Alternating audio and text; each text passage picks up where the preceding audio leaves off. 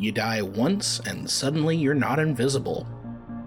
Explore the story of Heed, who was a corpse for a while but is back to life and trying to learn about just what had happened, only to discover the story is far stranger than that. Inspired by manga, Alter X Artifact is a new LGBTQ webcomic for mature readers revolving around magic and political espionage. This comic features fantastic elements, gripping storytelling, and impressive visuals that pull you into the strange but fascinating world of the comic. Alter X Artifact explores themes of magic, dreams, and relationships, all while deftly weaving a compelling mystery with eye catching visuals. You're still in time to enjoy the exciting prologue as well, but you gotta hurry over on to the website. So, if you're looking for your next weekly webcomic read, you need to go to alterxartifact.com. That is alterxartifact.com. Now back to the show.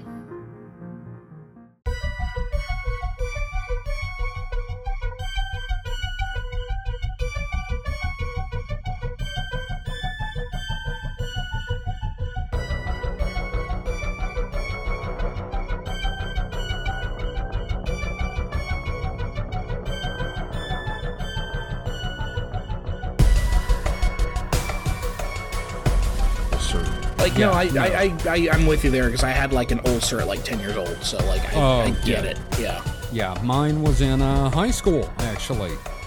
So that was fun. All right. Hello and welcome to Supernatural Selection. I'm your host, Kevin the Bastard. With me this week are Mike the Skeptic. Mike, how you doing? Well, I don't have heartburn right now, so I guess I'm winning. Hey, that's a plus. And we've got Mr. David Davis. David, how are you doing? I also don't have heartburn, which is a blessing. Thank God. All mm-hmm. right, Or Eris or any god or goddess you want to thank. Well, you know, it was a blessing. Didn't say where it was from. Yeah, it could be from Satan. Could be Godzilla. It, ooh. the first Church of Godzilla should be a thing. It's got oh, yeah. God right there in the name. So. True. Oh, wow. Never thought of that. So, uh, before we get going, let's take a look at some housekeeping here. Uh, first off, we have got a new series called The Distraction Hole that is currently updating on our Patreon. And, David, I believe you said after this episode, it'd be a great idea if we just start putting it in the feed with this show. Yeah, uh, what we're doing is each of us is hosting an episode to kind of like try out the format. I think it's gone really well. Um, I figure after we do this next one, which is a Mike episode, which you know a lot's riding on you, Mike. Um, All right, it's it's now announced, so I guess I have to. I actually wrote stuff down now, so I think I'll be ready mostly. There- there you go. Slightly, partially. but then, yeah, I think after that, uh, we're gonna put the the show into the feed with Supernatural Selection, just because fuck it, we can. Yeah, I mean, why not? Yeah, It's it's all under the Supernat Pod banner, so it's added value. At- value added, more beans per can. So that's something to look forward to. And if you'd like to hear those first three episodes, you can hear them free on our Patreon. Mm-hmm. Speaking of, you would, if you would like bonus episodes and access to early episodes and at higher levels, actual merchandise, you can join us on patreon.com slash uh, supernatpod. I think that's it. Or you can go to patreon.supernatpod.rocks. Um, and I just want to take a second. We haven't done this in a little while. We haven't had new folk in a bit, but uh, I'm sorry. There's a cat directly in front of the screen now. Thank you, Conti. So, uh, thank you to our patrons, Man in Black, Eric, Mr. Eric R. Queen, Dave Holyfield, Holly, Ruth Ann Beverly, and Andrew Richardson. Guys, thank you so much for your donations and helping out. It is awesome, and uh, you you you just you give us a giant smile on our faces, and and you give us money every month. Hell yeah. Uh, speaking speaking of uh, Patreon, though, we also do have a new supernatural sources. Yeah, we do. Yeah, Just went up tonight. Yeah, yeah. Um, to tie in with today's subject, which we'll get to in a second, uh, I recorded a supernatural sources where I'm reading from a public domain story, so it's all above board and legal. Yep. So, yep, no, no lawsuits for us. No lawsuits pending. No Nintendo ninjas. No. yeah, I've, I've heard some stories. They've been busy this week. The lawyers. Yeah. Oh yeah. Yeah. I'll leave that though. That that'll be for net for uh, the other show. yes. Yeah. Yeah. We don't and we don't want to piss off anyone that might send the Pinkertons. Mm-hmm. Who are Right. still around, which is amazing. Yeah, I also saw a story. A story uh, of who was it? It was Wizards of the Coast. Yes, Mike, it was and we'll- Wizards of the Coast sending Pinkertons to someone.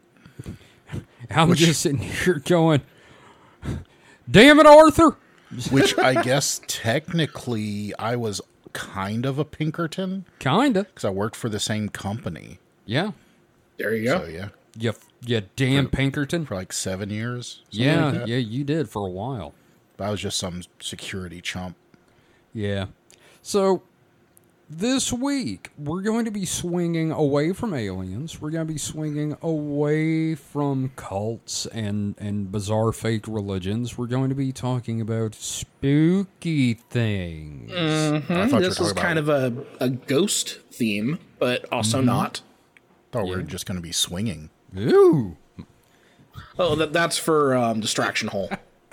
It's that's uh ooh boy, no, that's for that show that uh Clark hosts. now, the yeah, so uh we're going to talk this week about La Llorona. La Llorona. Dios mia. My Sharona? My Bologna. Oh, La, la, la, la, la, Eurona? yeah. So David, what can you tell us about La Llorona?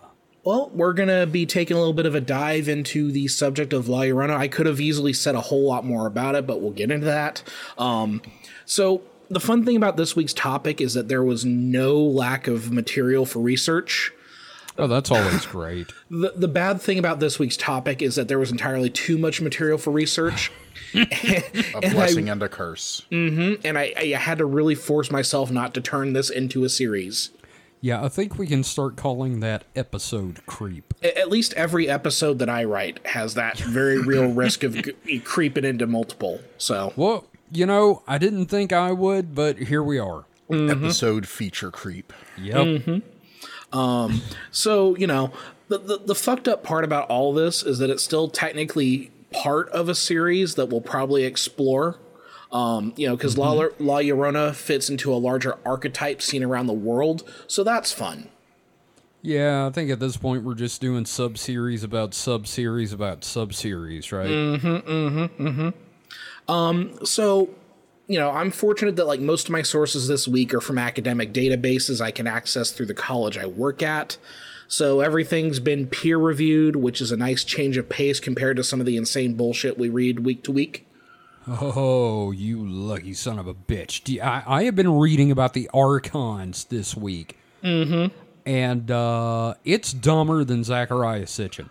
Like we read a lot of self-published stuff and i'm not saying that self-published is bad but a lot of the self-published stuff we read is absolute garbage because that's the Um, only way yeah. you could get that stuff out there Yeah, when we're when you're your own editor, quality is not on the forefront. quality with a kw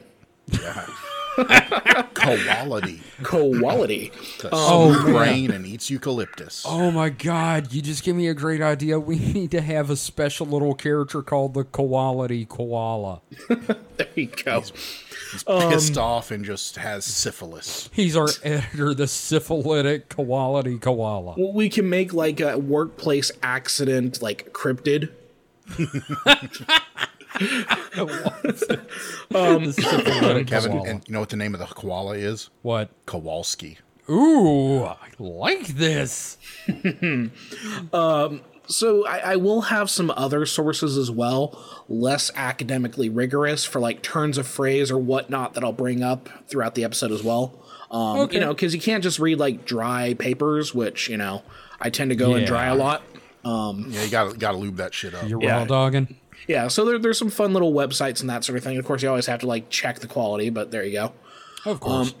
But here comes the list. Um, my primary sources this week include La Llorona as a Social Symbol by Michael Kearney, published in 1969. Uh, I use this one with some caveats. okay. Anti-Semitism. Yeah. I'm just making a guess. here. No, no, no. No, that's what I've been reading. Yeah, that's the aliens. Yeah. Um, uh, so we also have The Wailing Woman by Ida H. Addis, who we're going to talk about a lot in this episode, actually. Now that's that's the one that's actually about uh oh my god forget forget it uh I forgot the Janis Joplin there we go it's about Oh, there Janis go. There you go. Yeah, you know, I Yeah, don't I even have butchered Janis that. Joplin in the script when I could have done when I could have done that. So thank you for. Um, uh, that's also the story that I read that's on Supernatural Sources. right So, right right If you want to hear my terrible Spanish beyond what you're going to hear tonight, there's your uh, there's your bonus. Um, I also have Absolving La Llorona by Renee H. Trevino. Mm-hmm. Uh, Evidence for a Developing Variant of La Llorona by Ed Walraven. A very succinct title. Mm-hmm. very Wailing Women of Folklore by Robert A. Barakat. Now that one's got some pizzazz. And then lastly, Thomas A. Hanvier's Legends of the City of Mexico. see that just sounds cool Yeah, yeah, uh, it's a great like. I'll, I'll send you the PDF. I, although that's Oh, cool. technically, I guess, like. no don't don't do don't do that don't do that. Yeah, that no, it's fair. Um, so I, I will send you snippets. There we go. there you go it may be a snippet of the whole book Mm-hmm. I but think still I think I'm illegally allowed to like distribute ten pages. So we'll figure that out. Anyway. yeah Um, So yeah, let's let's go ahead and dive into La Llorona a little bit. So, what do you two know about La Llorona? Mike I'm gonna let you go first Um, Other than puns about the song My Sharona, nothing. okay. My entire experience has been through TikTok videos of uh, Mexican guys driving trucks on uh, uh, ill lit night dirt roads and then coming upon a wailing, crying woman in a white dress and then someone screaming, Dios mio! and backing up like at high speed back down the road while the woman runs after them. Mm-hmm, That's yeah. it. That is that's my entire experience with La Llorona. Now, uh, there's also been a shit ton of movies, right? Um, uh, Mm-hmm. one one of my favorite like horror universe like continuities is like the Conjuring universe, even though I only like maybe like two or three movies in there. But Yeah. La Llorona is one of those. Um, there is the subject of one of those movies in that franchise. But yeah, there, Oh, there's so many of them. You, you can hop on Shudder, and I'm surprised they don't have like a, a La Llorona category. Um, it's just there's been so many. So you're saying Pluto TV could have a La Llorona channel? Oh yeah, absolutely. I'm surprised. I wouldn't be surprised. There's one playing right now. Okay, that's fair. So the the thing about what we have going on here compared to like other spectral ghostly subjects that we we have covered or and that we will cover, um, this tale is folklore. There's no real like incident that we could trace back to being like the source of the ghost or anything like that. This is this is um you know stories of ghostly encounters are just that. They're stories. Right. Um, there doesn't appear to be a historical figure we can really connect to any hauntings. Just pure folklore territory, kind of like how when we handled like the American cryptids, right? Right. Um, again, these are just stories that are passed around, and there are like associations that we can make, but there's no like definitive canon, like historical. This is who the Wailing Woman was. This is when she just ho- died. Yeah, yeah, I just really hope this doesn't go back to taxidermy somehow. yeah, for real, right? Those poor kids. Um, with that said, though, this is also really interesting because belief in a real La Llorona is pervasive. People have Yes. claimed to have had ghostly encounters with her. And I, I would say that La Llorona may be the ghost of the Americas, given how widespread the imagery is regionally. well, you know what? Screaming and wailing women seem to be a cultural hallmark all over the world, and uh, I'm just glad our continent has one. Well, it's it's more than one actually. Um, we'll, we'll we'll get into that a little bit, but yeah, like we also are going to have to look at like the broader archetype, and I don't intend that as a pun. Right, broad. Oh my god. So Now, um, now, before we go on, I have a question that I didn't have a place to uh, really Mm-hmm. throw this in. Is is this in any way related to the uh, the banshee? you know that's you know when we cover like the larger idea of the wailing woman, like we'll get into like the banshee, but that's All right. also a kind of a, a separate thing. But Okay. it's it's in the same wheelhouse. You know what I mean? like same- they, they, same, they but meet at the convention. They meet at the convention like every year. Okay. They have their presentations, how to best freak out people. You know Okay. what what to do about TikTok, a seminar. um, so so here we have this folkloric figure who is an essential story for many cultures, ranging from indigenous tribes of Mexico to the uh, Mestiza and Chicano cultures of the American Southwest. Um, on that note, I will do my best to be accurate and appropriate regarding this cultural aspect. Um, I'm really going to be pulling out what I remember from my Chicano study classes here. Um, I live in I live in Southern California. My Spanish is enough to get around and get by, but my pronunciation is awful. So, um, yeah, this will be fun. Yeah, well, I'm going to tell you right now, Mike, you can back me up here. I, I really know one phrase in Spanish, and that is, ¿Dónde es aquí? Yeah, and, and I I failed a lot of Spanish in high school. So Yeah, I think mm-hmm. both of us didn't do well. My Spanish teacher couldn't speak Spanish, so I, all I, had to do was pronounce it better than her. Well, mm-hmm. I, I had her too, but see, here's the thing, just as a tangent, I thought about this recently is that I did poorly in language studies in high school because it's one of those things that actually benefits from doing homework. and I despised homework. Yeah, Every other class I could pass tests without doing homework. But Spanish or any language really, you need that kind of rote repetition to drill it in. And Yeah. I just, you know, why Latin, Mike? that was, that was my mom. Oh, okay. Yeah, I did mind. not choose Latin. Is this something to do with Catholicism? No, I just think it was like it was a misguided. Uh, so I, I took Latin my first year of high school, and my mom had chose my uh, things. I don't know why I didn't go. I guess she didn't think I had to go, and, and she had to choose my my uh, classes. Um, but she she thought it would be easy because it's you know all languages come or all Western languages come or a majority I should say all, but majority of Western languages come from Latin. So therefore, it's probably easy, right? Look, look, motherfucker. We all come from we all come then- from fish, and I don't breathe underwater, do and then, I? and then we all laugh. Woo. yeah. So, you know, um. Yeah, so like the most laconic form of the legend of La Llorona is this she is the weeping woman. This is her central trait, and what changes is around that core image. Oh yeah, I, I remember her from uh from uh Left 4 Dead. The the the the, the witch you didn't want to Oh, disturb from don't crying. do otherwise, not startle the witch. Mhm, yeah, like the You witch startled the witch, Ray. heavily from that. Yeah, I bet. Yeah. I mean, I'm sure there's plenty. I mean, there's probably all kinds of stuff that borrow from the iconic uh, imagery of this uh, Folklore. So I'm going to go ahead and quote from an introduction to La Llorona, published on the blog of the Library of Congress from the American Folklife Center and Veterans History Project, written by Stephen Winick in 2021. All right. Okay, so, quote Looking through such stories, you'll find many variations. Sometimes La Llorona sees you from afar and pursues you, terrifying you as you flee toward your home. Sometimes she appears riding a horse. Sometimes she appears in your horse drawn wagon or in your car, warning you against bad behavior before disappearing, just like that other famous spirit, the vanishing hitchhiker. In some stories, an encounter with her is fatal. La Llorona is often closely associated with children. In some stories, she is said to wail for her own lost or dead children. In many of these stories, she killed her own children when she was alive and is doomed for her actions to be a wandering ghost. In other stories, she appears mainly to women who have children, while still in others, she kidnaps children who are never seen again. It's a lot of variation. Mhm. Yeah, and we're, we're gonna get into a lot of those variations, but like there there's some pretty like standard DNA for a lot of this. Okay, so you have the weeping Right. woman. She's usually warning or she is a symbol of warning.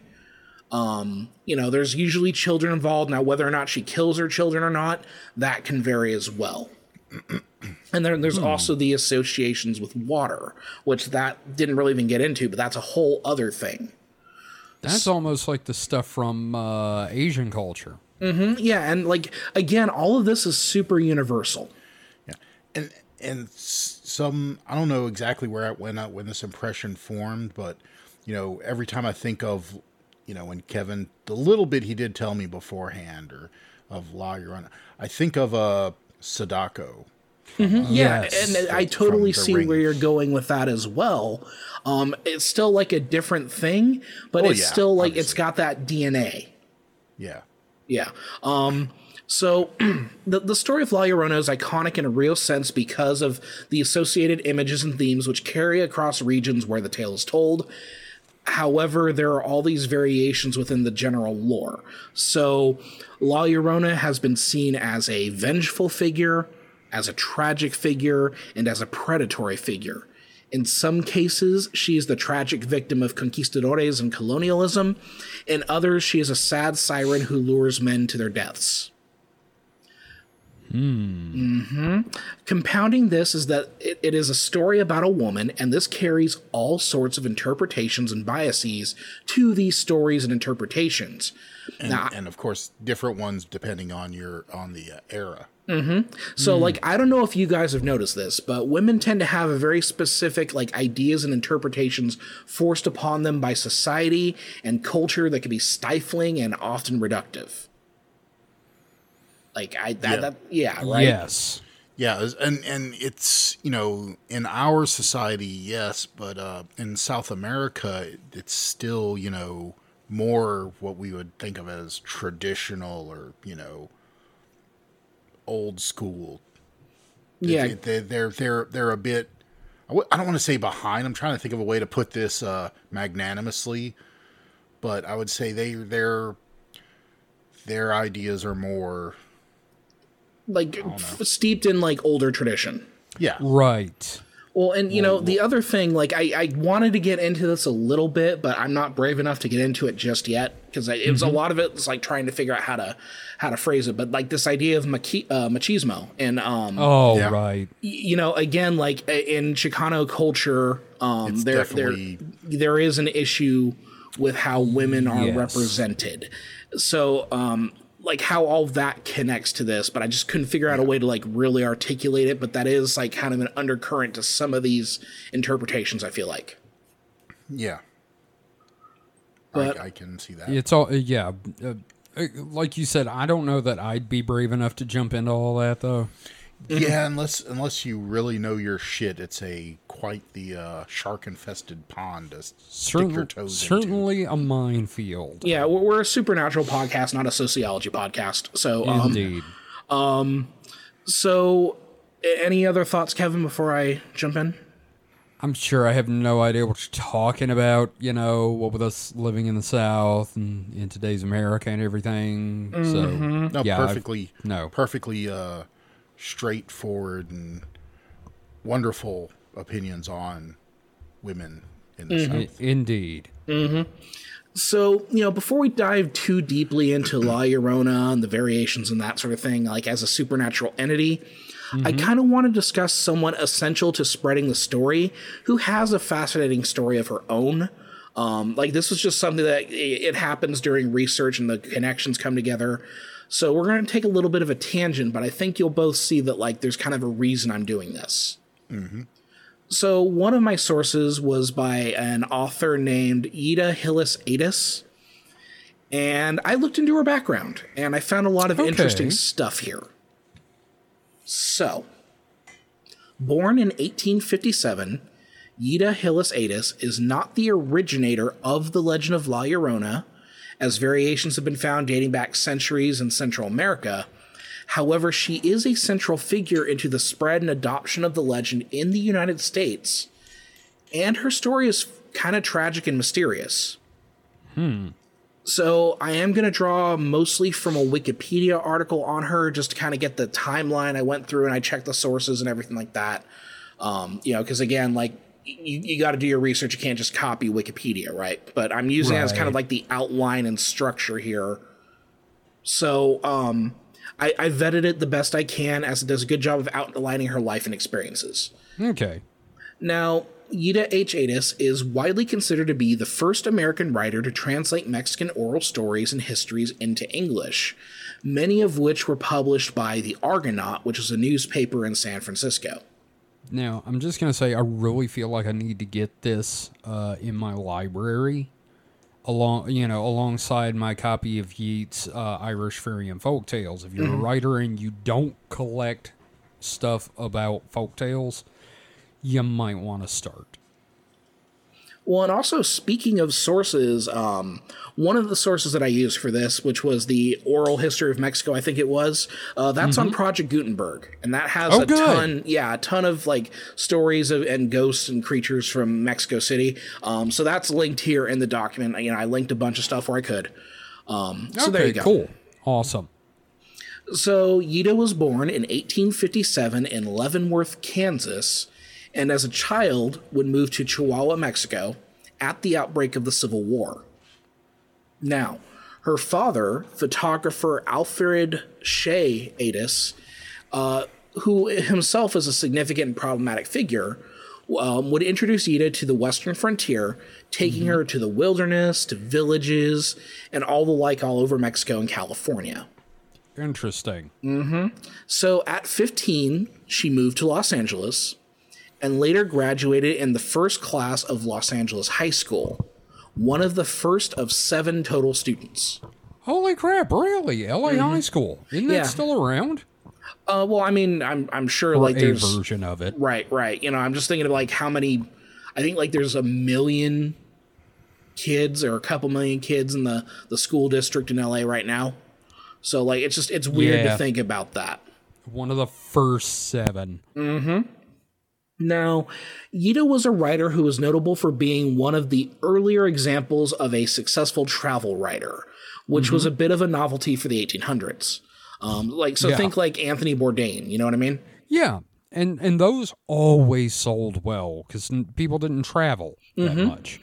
Um, so she was most notable for her short stories drawn from Mexican oral sources, and her writings would be published in many papers across the U.S. and Mexico. While she mostly published under the Argonaut for a while, you know, there's these newspapers would send stuff out to other people and everything like that. Oh yeah, I mean it's like the uh, you know uh, uh, the Associated Press, you know that kind Mm-hmm. of thing where you you get your story from the AP Wire and it's published all over the world in different uh different papers. Yeah, and it wouldn't surprise me if like some newspaper guy from back east gets a copy of something from back west and just publishes it without like permission, right? You know, there's no Right. real um organizations that are controlling this stuff. Anyway, Right. um now Ida has a fascinating life that suits her to tell the tale of La Llorona.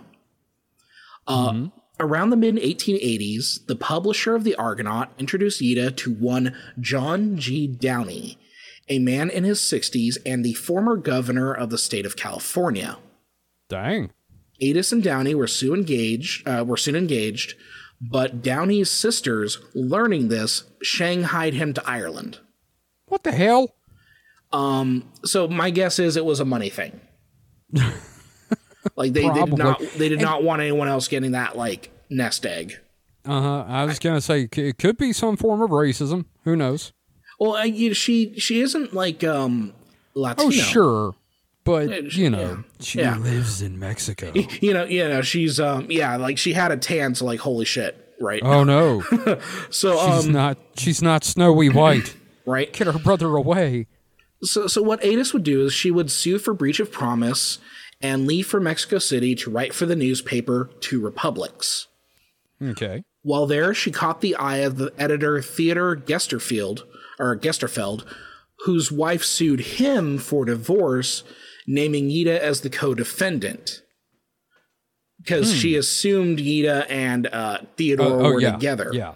Now, Gesterfield did admit to adultery, but not with Yida, Damn. right? Damn son. So then Dim Yida sum. would soon move to Santa Barbara for a writing job and met Charles Storke, and the These two would eventually marry. It's quite the menagerie of names. Mm-hmm, mm-hmm. Now, however, Yida later claimed that Storke and his teenage son Tommy were violently abusive towards her. So Storke overcompensated for this by suing her because she was insane. And I put that in big air quotes. Can, can you really sue for in, for you're crazy? I'm gonna sue you. I, 'cause- I wish there's plenty of people I would sue for that. Sure. So Not going to name names, but Trump. So Yida lost this trial, and she made the suggestion that her attorney, Grant Jackson, was working for Storke the whole time. And who the hell's going to believe her? Because she just lost a trial that said she and was then also she's a woman. Yes, she's the most fucked up hysterical. Her part, right? uterus is attacked in her brain. So, so uh, obviously, it's like a low point for her. So, Yida did what anyone would do and broke into her lawyer's home, wielding two 38s and firing at least once into the floor. what I the mean, fuck? you know, you got to do what you got to do. yeah, sure, okay. This this is very southern sounding though. Right? It's a, it has a very Southern Gothic quality. Like Faulkner could have wrote this. yes, I was going Holy to say shit! this. Holy shit! I'm getting Sound and Fury flashbacks. Um, Yeah, I'm I'm sitting here thinking this is a Tennessee Williams play. right? So she ends up going to jail, and she spent eight months in prison. She was then later sentenced to serve a year for a libel case, likely related to her claims about her lawyer Jackson, You probably. and she would serve 10 months for that. So 18 months total. Mhm meanwhile, That's a long time, really, when you think about it. oh yeah, and it's not even over yet. So, um, Oh God. Meanwhile, her divorce from Storke was not settled. Part of what she wanted was $500 a month in alimony. Instead, because shit is fucked, it had been widely suggested that Storke had Yida committed to an insane asylum. Oh boy. And Oh, it, boy. Right? And it is suggested that in 1901 she escaped that asylum. Where the hell's a movie about this? Fuck Marvel. I want the crazed writers of the 19th century cinematic there's- universe where they all team up and fight Martians. There's look. I think it just speaks to the you know in a kind of a distraction hole tangent. It speaks to the uh, intellectual brain depravit de, drain. What am I trying to think of?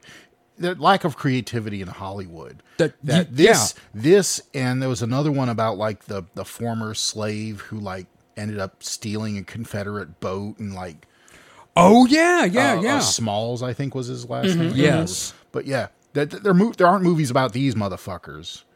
but Let's get like the they're they're remaking like Harry Potter, and they're they're remaking like they're trying to redo. Oh, what was the one I just found out? Uh, there's a movie that they're attempting to to remake. yeah, I know, and I was very mad about it. Yeah, I can't remember what it was, but yeah, there's just all these re- reboots and remakes, and it's like do something original, motherfuckers. Yeah, I, I would love to see this biopic, especially if you get like a Yeah. really quirky director like Wes Anderson.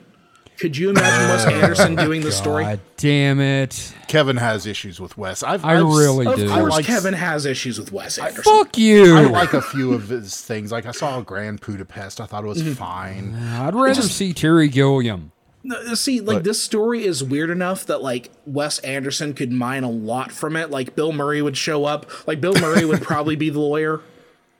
Oh, I was thinking he'd actually be the former California governor, but You, you know, something like that, but then have it done in that Wes Anderson's visual style. Like I, I especially Oh, you because like mean it's, it's boring like, and symmetrical? I will go. I will choose to ignore that anyway. Okay. Um, with that said, though, this asylum escape may not actually be the case. Um, there's some evidence that she may have likely changed her name and moved to Laredo, Texas, eventually dying in 1941, but dying in an asylum in San Antonio. God damn, you can take the nut from the nut house, but you can't take the nut house out of the nut.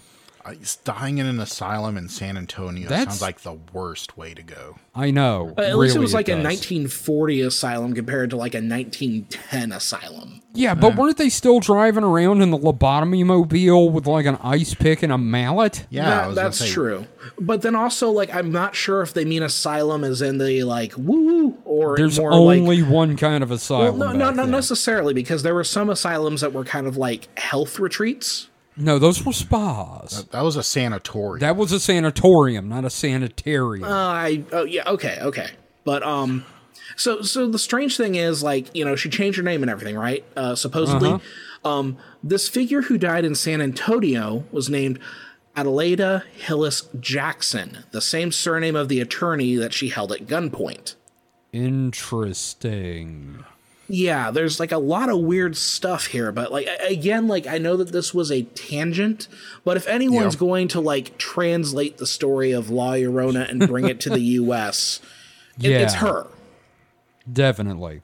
because again like we're talking about like themes right um you know Yeah. and then, like the, the role of women everything like that here here's an example of a tragic woman like tragic wronged woman writing about a tragic wronged woman. Mm-hmm. Yeah. so you know with, with that said let's go ahead and uh talk about la llorona um like the subject of our episode so um, Finally getting around to that. right? Um, it is likely that the origins of La Llorona predate Hispanic influence in Central America and Mexico. This Um, makes sense. For example, the Florentine Codex, originating from the early 1500s in Mexico, features a passage, quote, the sixth omen was that many times a woman would be heard going along weeping and shouting. She cried out loudly at night, saying, Oh, my children, we are about to go for forever. Sometimes she said, Oh, my children, where am I to take you? So you have that, and there's also some other associations. So, for example, um, uh, there, there's connections to potentially an Aztec god here as well. Now, As you do. and now since this is paranormal and uh, it involves a woman running around screaming about children, how does a Aleister Crowley fit into this? um, just, just out of curiosity. I don't Sorry, think Aleister Crowley. I don't think Aleister Crowley ever visited Mexico, and I think Mexico is thankful for that. I Yes, I know all I Just, would just be. the just the smell, the sweaty anal sex smell of Aleister Crowley. Oh boy. The only man whose whose breath permanently smells like someone else's asshole. The, the, the man would leave a snail trail just walking down the street. Uh, Mr. Crowley, excuse me, you appear to be dripping. yes, yes, it's magical fluid. oh god, I'm gonna make cakes with it. Jesus. Yeah. Oh, Aleister Crowley is going to be a fun one, but I digress. Oh digress. yeah, yeah. Um, let's let's get back to where we were. But, but, but for most interpretations and variations on the tale, it seems to become a symbolic representation of the exploitation of indigenous groups uh, by the conquistadores. And that makes a lot of sense because there are so many stories in native uh, North, Central, and South America involving uh, ghost women. Mm-hmm. There are tons. Speaking just from my gra- great grandmother who was Choctaw, she would tell me stories about that shit. So I don't think we need to spend much time conveying the history of the conquistadores in the New World. I think we know. Yeah, still, like, long story short, since the 15th century, the Spanish would frequently travel to what is Central America and abuse the region's indigenous population. Um, this was often in the form of rape and forced intermarriage between conquistadores and native women, uh, when enslavement and outright murder weren't going on. Yeah, uh, basically, the conquistadors were after three things rape, gold, and bananas.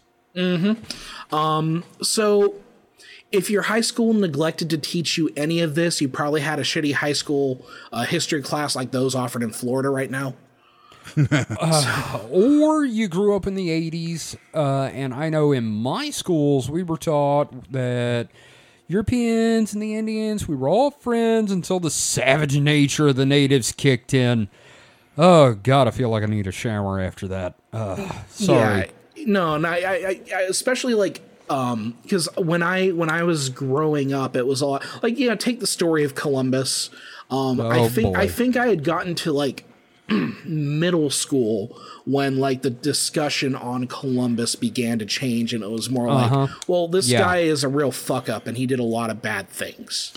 Yeah, there's a really good uh, episode uh, series starting on our fake history about that very subject. So uh, head over to our fake history if you want to hear uh, Sebastian Major really lay down some fact about him. I'm also Yeah. going to throw out um, Behind the Bastards. He did like a three or Yes. four episode series Always. on Columbus, which Fucking is always behind the bastards. yeah, yeah. Yeah, yeah. When we were Kevin and I were in school, Columbus was still, you know, a a great person. They talked highly of them of him, but Yeah, the Dan Shortly- Carlin great man. Shortly thereafter, though, is when the real shit started to Uh-huh. be talked about. I'd say I'd say right around the 2000s. Yep. Right, yeah, because Columbus, he he is a great man in the capital G, like someone who is The a same way- historical figure who In the same way the Hitler trajectory was the one of the great men. Oh, Yes. yeah. Yeah, he, Yeah. You know, he's a figure to be t- discussed, but not a figure to be exalted. yeah, and you know, I think Kevin, you mentioned Yeah. Dan Carlin, um, Yes, the his the Dan Carlin quote great man. Yeah. aka one of the greatest podcasters on earth, Dan Carlin. Jesus Christ, tell me about it. So, um, the general idea of the La Llorona story revolves around and a like uh, like the origins of it tend to revolve around an indigenous woman who was like raped or forced into marriage by a conquistador, and uh, in turn murders her children after he abandons her. Like they do. That's like a core, like that's a core piece of the La Llorona story. Of course, there are a bunch of different interpretations, which we'll get into, but um, early documentation of the story of La Llorona is traced back to the 16th century in Mexico City, with tales of a quote hungry woman uh, wailing for food.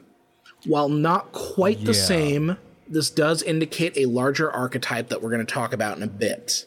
I think we could probably do a whole episode about hunger ghosts. Yeah, Hunger point. Ghost for sure. Now, now the key thing is that all of these stories reflect the reality of the people at the time: starvation, exploitation, abandonment, sexual assault. This wailing woman, uh, you know, a cry of female pain and rage, uh, rage, comes from a very real place. Through metaphor, truth and history are preserved through the centuries. Now, one historical figure most often associated with La Llorona, and sometimes interpreted as the inspiration, was the 16th century figure Malinke, uh, or I'm sorry, Ma, uh, La Malinche, also known as Doña Marina. Hmm. Now, she was a Nahua woman. Uh, Nahu, I think that's how you pronounce it. It's an indigenous group. I think it's either Nahua or Naha. Naha? I don't know Yeah, which. I'm going to go with Naha. Naha. Naha. Yes. So she was a Naha woman who was known for contributing to what would be the Spanish conquest of the Aztec Empire, Oh boy. serving roles as interpreter and visor for Hernan Cortez. She was a slave and later consort to Cortez, giving birth to one of the first mestizos in what would become New Spain. And I put New, Spa- New Spain here in big quotes there. oh yeah. Now, mestizo um, that refers to um, uh, the the interbreeding of these two different Natives groups. and Spaniards. Yes. Yes. Um, so she is a complicated uh, figure, um, both sympathized with and villainized, and it's not a surprise to see how might she she might get caught up in all the association associations with this idea of the wailing woman. Right. I mean, it totally tracks. Can also really hope cultural opinion doesn't affect your afterlife. Because I'd hate to haunt our tequila section as El Blanco Nino. um, you know, and then thinking about this this figure of Doña Marina, um, when when I was taking uh, Chicano lit, there was a lot of discussion of like the Madonna whore complex. Right. And that also plays into serial killers, but we're not going to go into that. But yeah, like the idea that she kind of serves as the originator of an entire culture, but also simultaneously doomed a culture to a large degree. It's very Right. complicated. And also, when that new culture is seen as an outcast to the original culture, you've got this whole uh, stigma on both sides as well. So it's it's a it, it it's like being stuck between a rock and a turd, really. Um. It- It's like Run DMC said. It's tricky. Oh yeah. Thank thank you for that reference, by the way. there you go. Um, um, so, so there are many variations to this tale that carry specific interpretations, as every region has its take and lesson to pull from the basic layer on a story. Um, what I'm going to do now is I'm going to look at two texts here that give us a broad overview of the figure. Um, the first is Thomas A. Hanvier's Legends of the City of Mexico, and then the second is The Wailing Woman by Ida H. Addis. Mm-hmm. And this is kind of like a synthesized. Um, if you remember t- uh, your your college English classes, you know, um, you know, a synthesis paper where you're taking two sources and kind of combining them into one thing. Yes. So, in Hanvier's text, dated to 1910, an encounter with her, La Llorona, is described as such quote, Seeing her walking quietly along the quiet street at times when she is not running uh, and shrieking for her lost children, she seems a respectable person, only odd looking because of her white petticoat and white rebozo with which her head is covered, and anybody might speak to her, but whoever does speak to her in that very same moment dies. Now I want everybody to remember that if you see her profile on Tinder. Swipe left, please. yes. Um, so you know that that's you know Hanvier's text is very kind of um, very very simplified. Okay. A- Addis's is more of like a short story. Uh, creates a much more of a character here. Like um, right. It's it's more of um prose. Yes. So, quoting Addis's text, quote, I fancied I saw a woman's figure stealing along in its denser shadow, and I felt a thrill of compassion for her as one of the poor children of the night. She was not to be seen when we came near the spot, but a moment later a piercing cry rang out near us, a long drawn wail of suffering and horror. Damn. Uh, yeah, Addis's text is very, very well written. Um, now, she describes the narrator's companion taking her by the hand and running from the woman to their confusion. So uh, it, it's basically Addis's text when when you listen to the supernatural uh, sources. Um, it's it's a frame story because you have the story of someone encountering this figure, then we get the backstory of who La Llorona is and that sort of thing. Right. So, um, Addis's text continues, quote, We were near one of the points where a watchman stands all night in the middle of the thoroughfare, and, following my companion's gesture, I saw the officer fallen upon his knees in the circle of light cast by his lantern. The great capuchin hood of his cape was pulled over his head, and every line of his figure betokened abject fear and horror. There was something uncanny in the sight, for the policemen of Mexico are not impressionable material and through the silent, empty street, those dreadful cries still went ringing wildly, surely sufficient motive for such a display of terror. The sound seemed to float away, and down a by street toward the equestrian statue of Charles IV, growing fainter and fainter in the distance. Let us go, said my companion. Yes, I am materialista, and I sneer at spiritualism and ghosts and phantoms. But, nevertheless, I think there is not a man or woman in Mexico who would not tremble at the voice of Luisa La Llorona. Interesting. Also creepy. It- yeah, it's it's a wonderfully creepy story. It's also very beautiful. Uh, it's very um very tragic. Like you get the sense of romance in all of this. It's it's also very it's yeah no I'm with you. It's very uh there, there's a certain passion to it uh as opposed to your more dry creepy stuff like Lovecraft. Yeah, it's definitely better prose than Lovecraft. And that's not hard. Yeah. Um, now, Addis's text provides a more complete sort of backstory to La Llorona. Notice uh, Luisa La Llorona. I noticed that. Yes. Mm-hmm. claiming her to be Luisa Haro and establishing the year 1584 as her origin point. There is no historical evidence of this. What we have with Addis's text is a sympathetic and more feminist reading of the figure uh, who, who was spurned by the man who left her with children, who she witnesses getting married. In turn, she returns home and plunges a dagger into the chest of each of her small sons. Ah, Now, that that's a Thursday. it, it's a downer. It's a downer, bit. right? Oh, yeah. So, yeah. So this quote from Addis's take says a lot to me. Quote: As the wailing woman ran that night, her cries aroused the city, and she was captured and recognized. When the dagger still clutched uh, with the dagger still clutched, and her blood-stained raiment told a tragic story and gave the clue to the discovery of her victims. There was no penalty for man's inhumanity to woman in Mexico of those days, any more than in the present. and the poor, distracted instrument of crime paid all the temporal penalty in the case, while the actual murderer, in fact, rather gained popularity. So y- you hear what's going on there, right? She was punished and he got away. Mm-hmm. Yeah, because he was a wealthy landowner and that sort of thing. And again, you know that that very kind of feminist reading of like there wasn't much. Um, there's no penalty for man's inhumanity to a woman in Mexico of those days any more than the present. You know, So, um, interestingly, this kind of gives me a better view into how Zorro worked and why the idea of a rich man fighting for the downtrodden in that sort of society would be such a big deal. Yeah, yeah, I, yeah. I could definitely see that. Now, Janvier's take is different. Oh, I bet. Quote. hmm The beginning of her was so long ago that no one knows when that be- when was the beginning of her. Nor does anyone know anything about her at all. But it is known certainly that at the beginning of her, when she was a living woman, she committed bad sins. As soon as ever a child was born to her, she would throw it into one of the canals which surrounded the city, and so would drown it.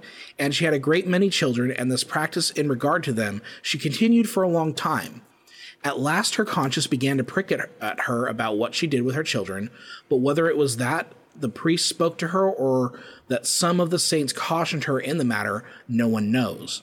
But it is certain that because of her sinning, she began to go through the streets in the darkness, weeping and wailing. And presently, it was said that from night till morning there was a wailing woman in the streets, and to see her, being in terror of her, many people went forth at midnight, but none did see her because she could only be seen when the street was deserted and she was alone. Now, this begs a very important question, real quick. Um, first off, how many babies would you have to drown before finally your conscience got to you? Because I'm going with one. I I think even thinking about drowning a baby would be enough to get me to go like, no, that, like I, I'm Yeah, being uh, a shitty yeah, person. I shouldn't do that. Premeditating it seems kind of, you know, Yeah. sus. And and second, I've never heard of a serial killer that had, you know, remorse. Hmm. Just saying, you never hear about like uh John Wayne Gacy going, "Oh, I should have stopped at like 10."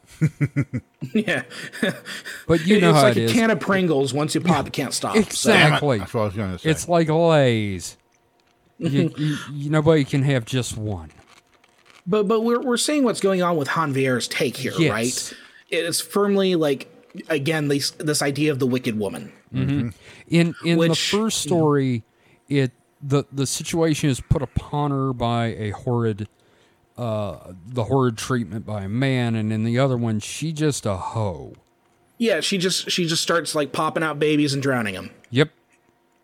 So again, like again, we have these two very different takes on the same tale with like different elements to him. Like so, for example, in Addis's text, it's it's a dagger. Right.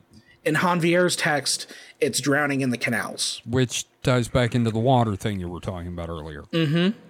So so these are like two, I would say, fairly standard interpretations of the figure that that show different associated imagery to the figure over the centuries, but also the more interesting, different acknowledgement of the plight of women between them. Mm-hmm. In one text, she is a sinful woman. In the other, she's a jilted figure who was exploited, took revenge, and is more sympathetic. And they both murdered children.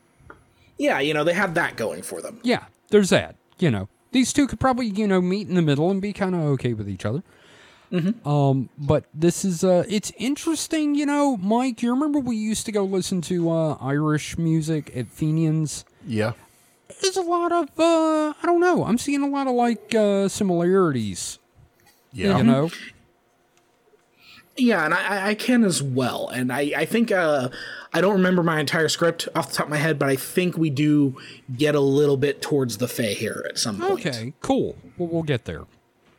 So, like any archetype, regionality comes into play and different interpretations develop. Basically, at the core, we have a jilted woman who kills her children and then kills herself, um, usually by drowning. But what that means varies from region to region. Please note, not an expert here. This is what I'm pulling from a multitude of sources. Right. And I just want to throw in this kind of reminds me of Black Dogs. Yeah, uh, again, like there's, um, again, is there like one Regional definite variants. dog murder that we could trace back historically? It's like, yep, that's the origin of the ghost. Yep. Yep. It's it's it's a regional thing with variations. Mm-hmm. Yeah. So obviously, the most associated region with La Llorona is Mexico. Um, she's often evoked to convey anxieties about water, and is often used to scare children into not wandering off. Right. Now, even within Mexico, different locales have different emphases and themes. Uh, Michael Kearney, in the 1969 article from Western Folklore, indicates some variations revolve around themes of air, deception and treachery, uh, abandonment, suffering, and fatalism. You have, yeah, you have these different approaches. Right. Now, Guatemala has a localized version of a woman who had an affair and then drowned the resulting child. She would then be forced in the afterlife to search for her murdered son near bodies of water to the cry of Ay Mijillo. Uh, again, the story is often told to children. Yeah. This this is Being, like the being a child Yeah. like being a child in in like Mexico and Guatemala has got to be pretty fucking rad because you get ghost stories all the time. I'm just well, gonna, you know, it's like growing put that up in there. Germany. You know, it's like don't go in the woods or the werewolf will eat you. Yeah, I just I wish I had that. Oh, You yeah, know, just like watch out for the woman who will eat you if you go outside.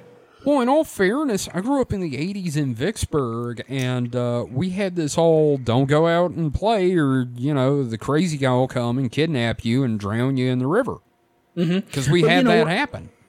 Well, we're also seeing like this is the fundamental reason why we see those TikToks where the dude's like La Llorona Dios dia. Or Dios mia. Sorry.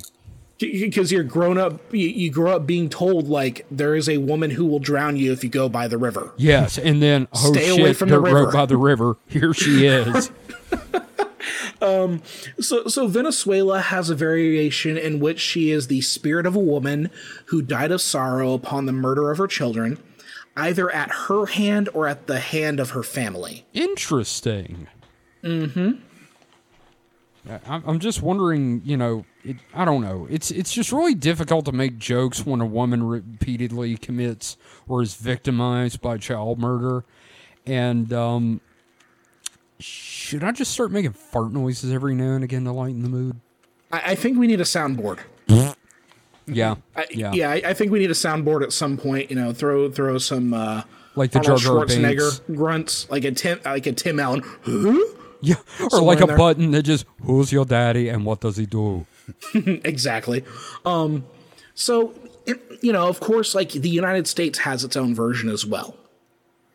So in the United States, the tale takes a more of an amalgamated quality of you know being said to children as a warning against playing near water and from f- wandering off too far. Again, kind of similar to some of the situations in Mexico. Right. Now, one thing I wasn't able to dig up much of yet, but was mentioned in like a paper or two that I read for this, um, is that some interpretations of La Llorona relate to the Chumash Nation of Southern California, which links her to a creature known as the Nunasis. Um, I, again, like I yeah, butchered that pronunciation, Nunasis. sure. This entity features a cry similar to a newborn baby, not unlike Fey Tales of Ireland.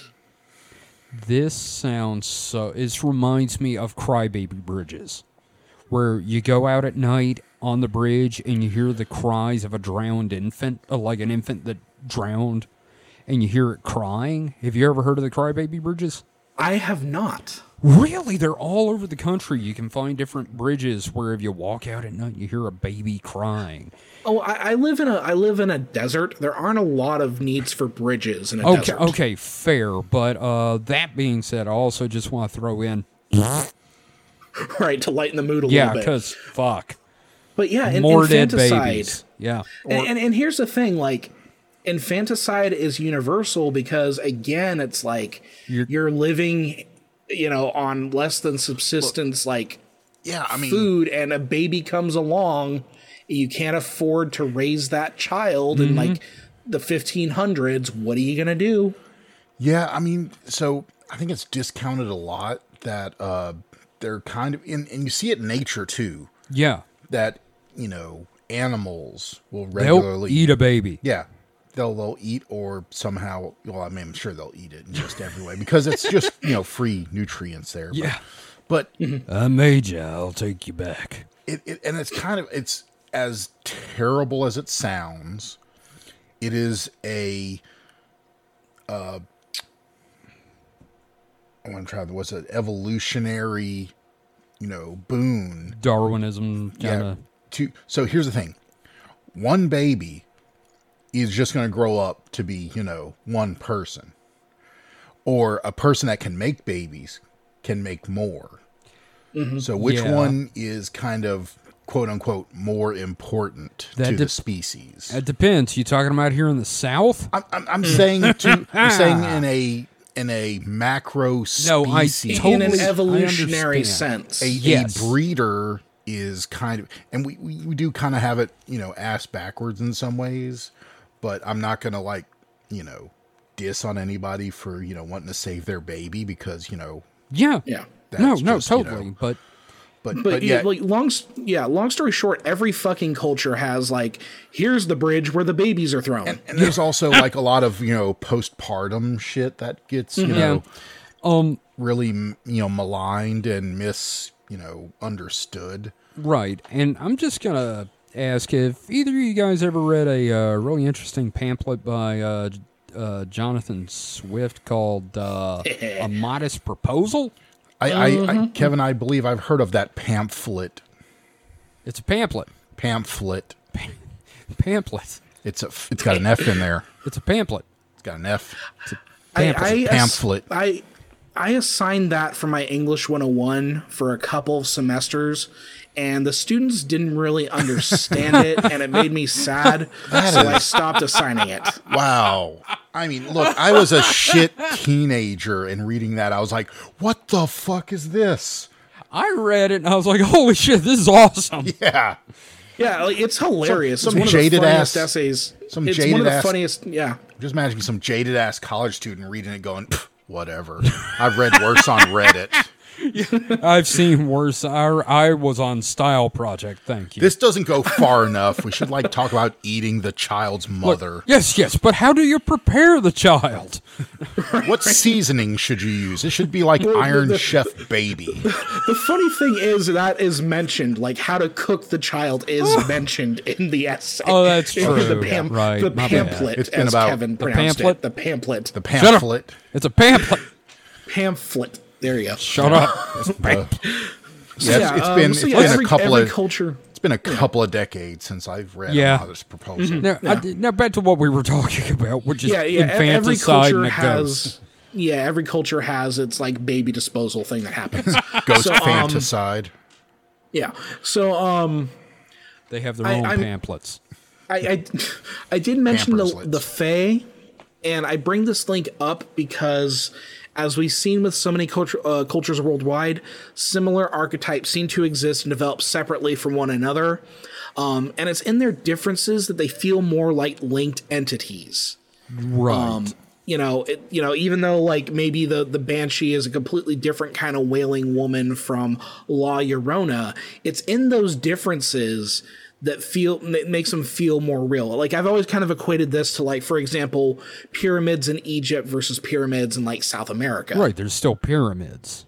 Mm-hmm. But Or you know, it, it feels like they could be there. There could have been someone who gave them knowledge. Like I, I don't believe that like alien intervention, but maybe there was. I, I, I don't know. previous But- culture. Right. Yeah, yeah, something like that. Something in the cultural memory, or maybe maybe there was an architect who traveled the world, Sure. like Samurai Jack trained around the world, and Or like- titular Samurai Jack. or Quetzalcoatl. Mm-hmm. Yeah, but I'm I'm I'm gonna just go ahead and say it. I hate to bring up serial killers again, but I mean, you know, there are a lot of serial killers, and they all operate differently, but they all do the same thing. They all kill. Mm-hmm. So Um, which gets to like. I I don't want to say there's like a genetic predisposition for serial killing, but there is like a cultural one that seems to manifest. right. So, um, a- a- anyway, um, so it's in these differences that they feel more like linked entities. In that sense, this archetype of the wailing woman is a cultural element that develops across isolated populations. Yes. So um, here, here are a couple of examples. So the Slavic Rusalka is one example of the wailing woman, about as far removed from Mexico as you can go. Yeah. Now, this entity also has regional variations, such as those in Belarus, Ukraine, Poland, and the Czech Republic. Interesting. Basically, the Rusalka are drowned, vengeful spirits of women who either committed suicide or were murdered, often due to an unwanted pregnancy. Interesting. Mm hmm. Now, again, this is like if you're a rich landowner in like 14th century Ukraine, right? And your mistress, um, you know, is pregnant. Things happen. It's an unfortunate reality about how, you know, how women are treated at these times. Yes. So, and the fact that like this develops into a story makes sense, just like how this developed in Mexico. Mm-hmm. So, you know, fittingly, actually, we're covering this topic at the right time because usually the Rusalkai were considered to be at their peak activity during Rusalka week in early June. Uh oh. For a time, it was a tradition not to swim during this time, lest you fall victim to one of these wailing water women. Now, is that what the www in a URL stands for? Is Wailing Water Women? So, I, I was going to say that's what the pulse sec, uh, setting of a shower head's for. ah, okay, because I was going to say, I'm going to go to wailingwaterwomen.google.com and uh, try to find out that information. um, So, here's another example. Okay. The land of whimsy, Germany, also features a folk tale, Die Weissfrau, that dates back to 1846 about a ghostly woman dressed in white, of which multiple other cultures have similar figures to her. The White Lady stories often share elements similar to La Llorona or um, the the Slavic Rusalka. So, Die Weissfrau, that is basically the white woman. Yeah, the white woman. Okay. Yeah. Yeah. Just trying to remember my German. Yeah, yeah. Uh, just again, like I know die or is it D? Is it D or die? Uh, think I've heard both. Yeah, I think it's die because I keep thinking of that uh, sideshow Bob had that tattoo, die Bart die, Or, oh, or, and it, or, it would translate it to the Bart the. yes. Or, uh, Die Fledermaus. Yeah, yeah. The flying mouse. Yeah. Mm-hmm. We also have the tale of Lamia in the world of the ancient Greeks. Um, as Lamia was a woman who had an affair with Zeus, the ultimate fuckboy. I mean, he, he is. He is. He is. Hmm. It. Yeah. Yeah. I I'm gonna turn myself into a goose and go after this woman. Mm-hmm. Mm-hmm. So Hera learns of the affair, Yep. smites all of Lamia's children, and then Lamia goes on to a long career of child smiting herself. I'm just gonna say it. Zeus is the John Legend of the ancient world. I was going to say Nick Cannon. Okay, that too. yeah, uh, like how many kids is that dude up to now? 18? Uh, something like that. I think I'm one of them. There was a there was an accident with a contraceptive and a time machine. That's all I'm saying. um, You know, speaking of the Greeks, we also have some connection to the sirens.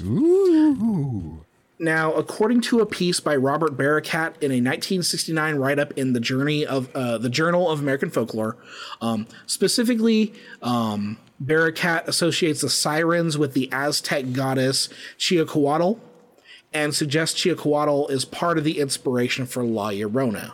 Okay, I mean that's plausible. yeah, I'm like again, I'm not going to dive too deep into that. So, um, now oh, this is going to get fun. This is my favorite part of this. One particularly wild paper I found was by Ed Walraven, published in a 1991 edition of the journal Western Folklore.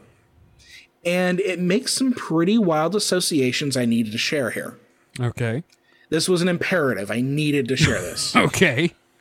so so here's the thing um folklore evolves right It does, yeah. like like phantom black dogs we see that like there's like some sort of evolutionary concurrent Right. version of that any any like folktale has the way it evolves And I mean, look at Mothman. Mothman started as a figure of fright and has become like a LGBTQ plus icon. And and it evolves. It's become. I mean, people want him to eat their ass at a Denny's. Mm-hmm. Just at Um, a Denny's.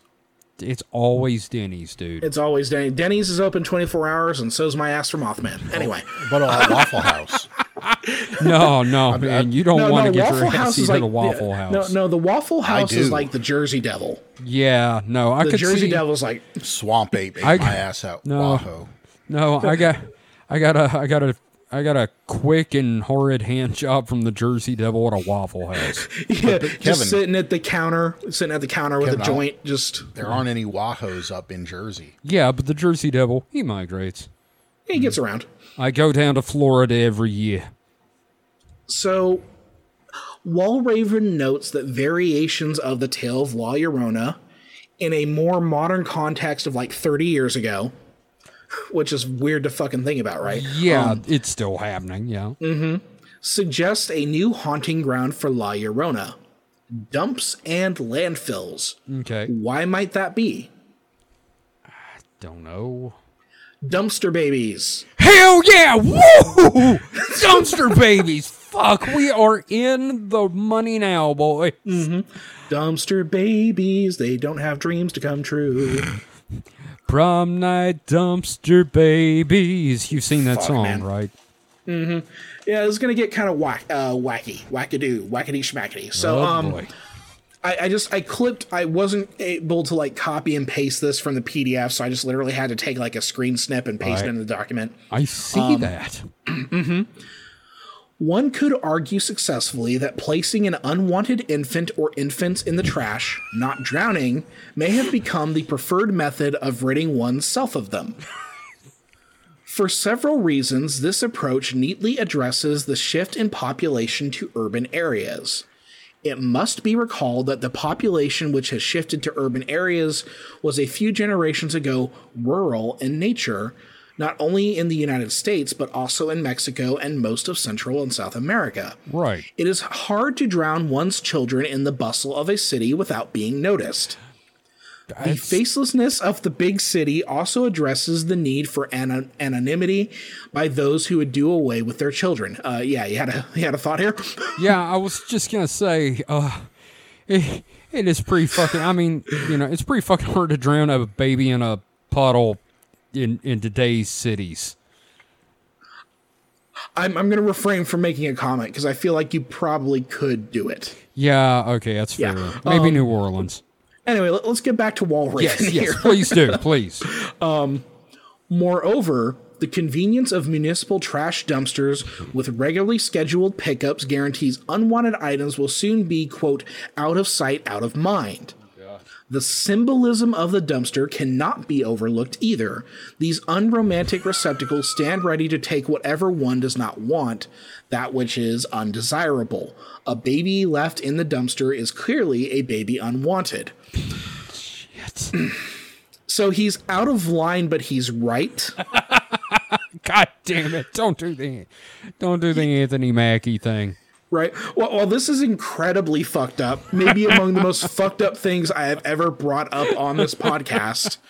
It also makes a lot of sense as cultural tales evolve. Yeah, okay, fair. I got two things to note about this. Number one, I didn't think we'd get to comedy in this one. Uh, number number two, I, it's just making me wish I'd gone to my prom. Fuck. Um, h- how do you feel about this theory, Mike? La Llorona the dumpster diver, baby. Um, well, yeah. I don't know. It's, it's pretty fucked Because, up. yeah, because, but he posits that image of like why we might see La Llorona encounters in the city. Because of dumpster babies. Yeah. Yeah. Okay, I mean, I, mean, I could see it. When when does she uh-huh. combine with a with a raccoon? Fuck. Like it'll be a raccoon in a white dress screaming Fuck. for babies. I don't know. God, this is so fucked up. I love this. Now, in my notes here, I put it gets even better though, but it, it doesn't. It actually gets a lot worse. It just get, it doesn't get better. It just gets. Mm-hmm. It gets though. So, I'm going to continue reading from Walraven's text here. Okay. This is a wild fucking essay. You, you, you gentlemen have to read. It's good. It is a good essay, very thought provoking, but also just what the fuck. um, I don't get shocked easily. That's the thing. This did it, huh? Yeah, this this is one of those where I'm like, should you have written this?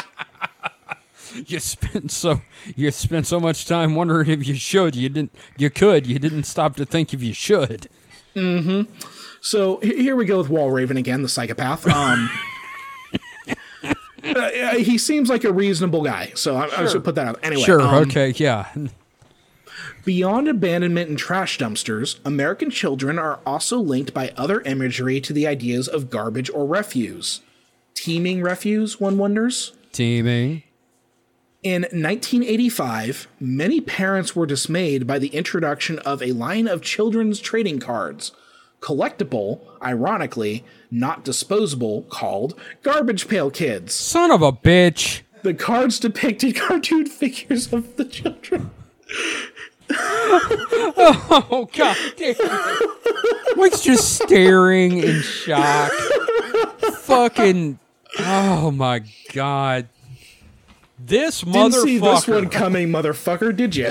I didn't honestly. I so so David, that that's a bit before your time, isn't it? Garbage pail. Kids? I, I did have Garbage Pail Kids Okay. cards. I was Okay. wondering. See, because I I was collecting them when they were new. Yeah. Um. God, this. Now, It's, so this it's, what's this beautiful is that note about irony. Ironically not disposable. Yeah, and and, and here's another thing, you know, there there's also like the idea of children being disposable, you know, especially after birth, really really comes down to the Republican line, doesn't it? Yeah. Well, you know, the funny thing is, I think all of us knew the joke about Garbage Pail Kids was about dumping babies in a garbage can. Mm-hmm.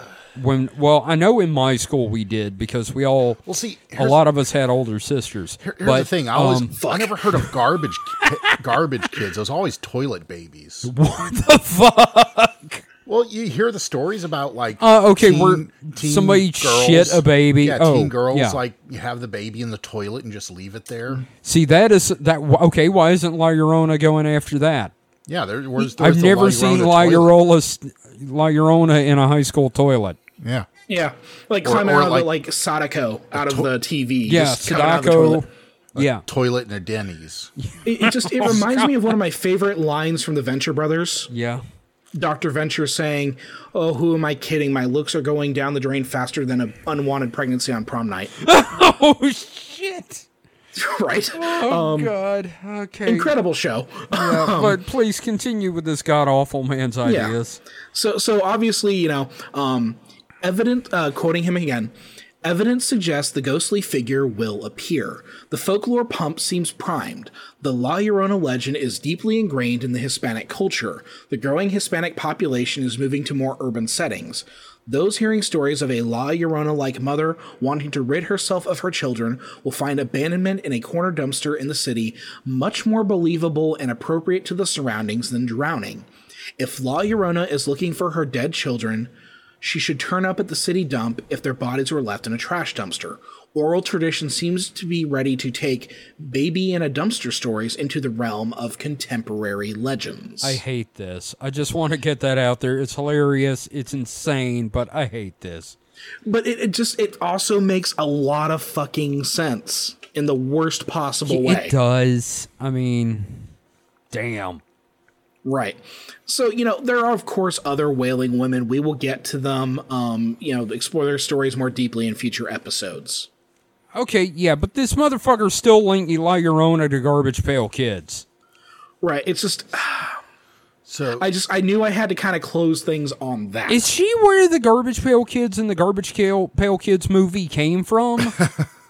Fuck, I don't know. Because they man. never went over how they got in the garbage can. Are you saying La Llorona dumped them in there? I don't know, man. I don't know. I, I just want to know though is is the wailing woman's husband Waylon Jennings? Oh, just a good old boy.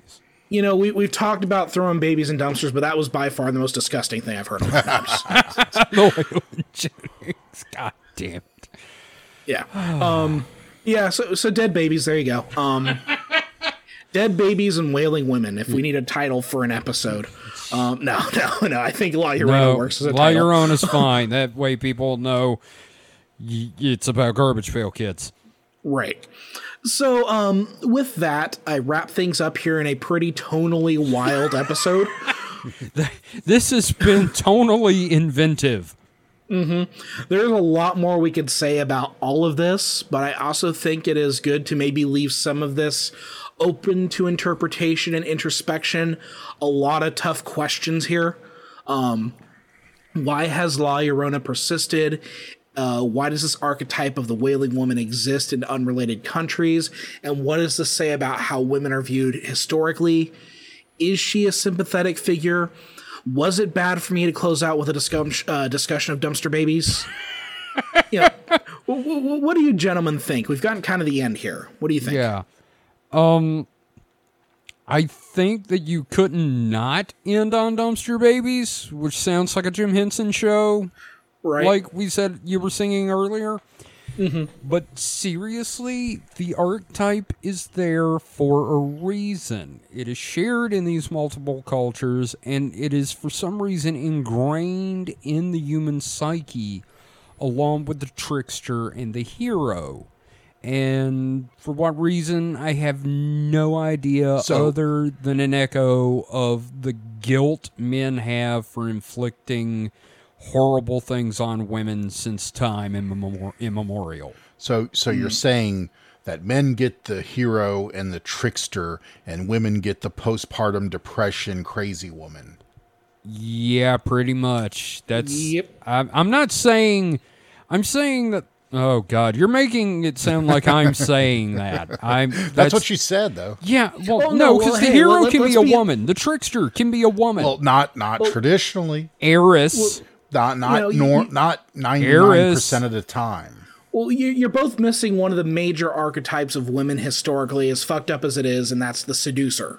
okay. well, yeah. Fair. Okay, but uh, Um, but that's that still dovetails It- into my point fucked. of the Yeah. the the good attributes are men and the the the, the bad ones are women. patriarchy. Well, I mean, I appreciate Yeah. a good seduction, so Well, but yeah, but seduction Come here, is big typically considered a a you know appeal to vice and appeal Yeah. to you know sin. also, Kevin, don't you ever fucking say that to me again.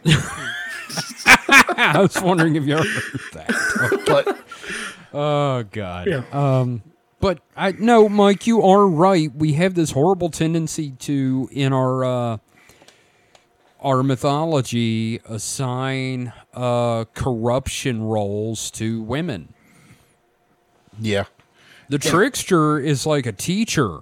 Yeah. The hero No, is no. the hero. yeah. The, the, trickster is like he may be kind of bad, but he's he's a bad boy. But you know he's you know He's oh, like ha a- ha laugh laugh. Yeah, or he's like, you know, the dude on the Harley that teaches you a lesson. Meanwhile, the woman, it, it all boils down to Eve and original sin. Or And Lilith. Lil, oh, mm-hmm. man. Li- Here's, man, okay, you know what? We'll, we'll talk about that another day. I want to talk about some biblical stuff eventually because I've got a theory. we we could probably do like a good deep dive into biblical books Oh, we're- episodes, man. We're, we're gonna. I've got some shit. So, So, so, so yeah, that was La Llorona. Um, hope it was enlightening and also, again, like a really weird, tonally strange episode because we have a fascinating human interest story. We have this like interesting archetypal figure, and then we get to the fucking garbage pail kids. fucking dumpster babies and garbage pail kids. And La Llorona popping up like a, a shit covered uh, Sadako out of out of a toilet. Motherfucker. Oh wow, I wish I hadn't said that.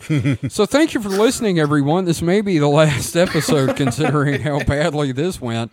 Uh, but we want to say how much we appreciate all of you, not just our patrons. We appreciate all of you. If you've been listening to this show, holy crap, I didn't really think we'd get listeners. I was just doing this because it was fun and I wanted my friends to be involved. And uh, thank you, all Now, of now you.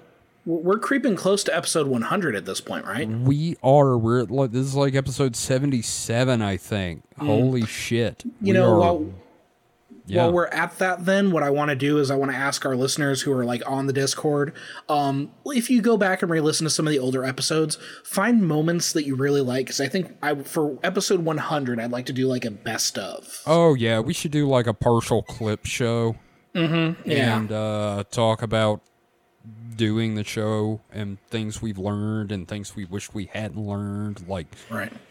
La Llorona and garbage pail kids. Right.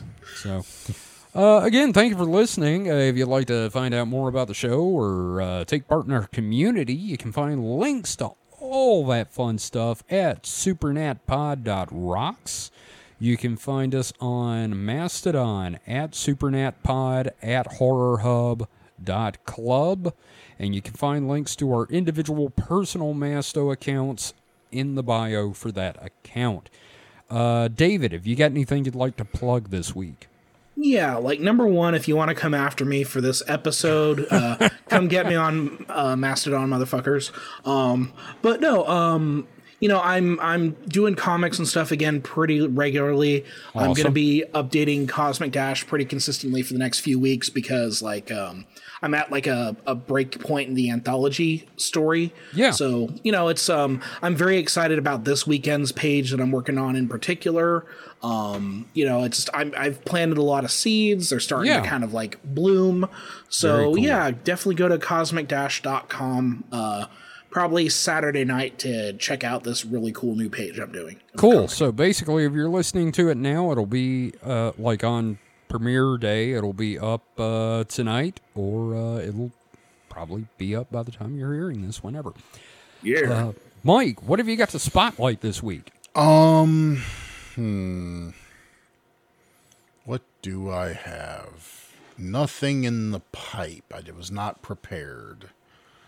Well, damn, he's- son, you got been- one job. I've been sleeping on the job. No. well, no, you've you've got something you're doing this weekend, which is uh, our next Oh, yeah, distraction that's true.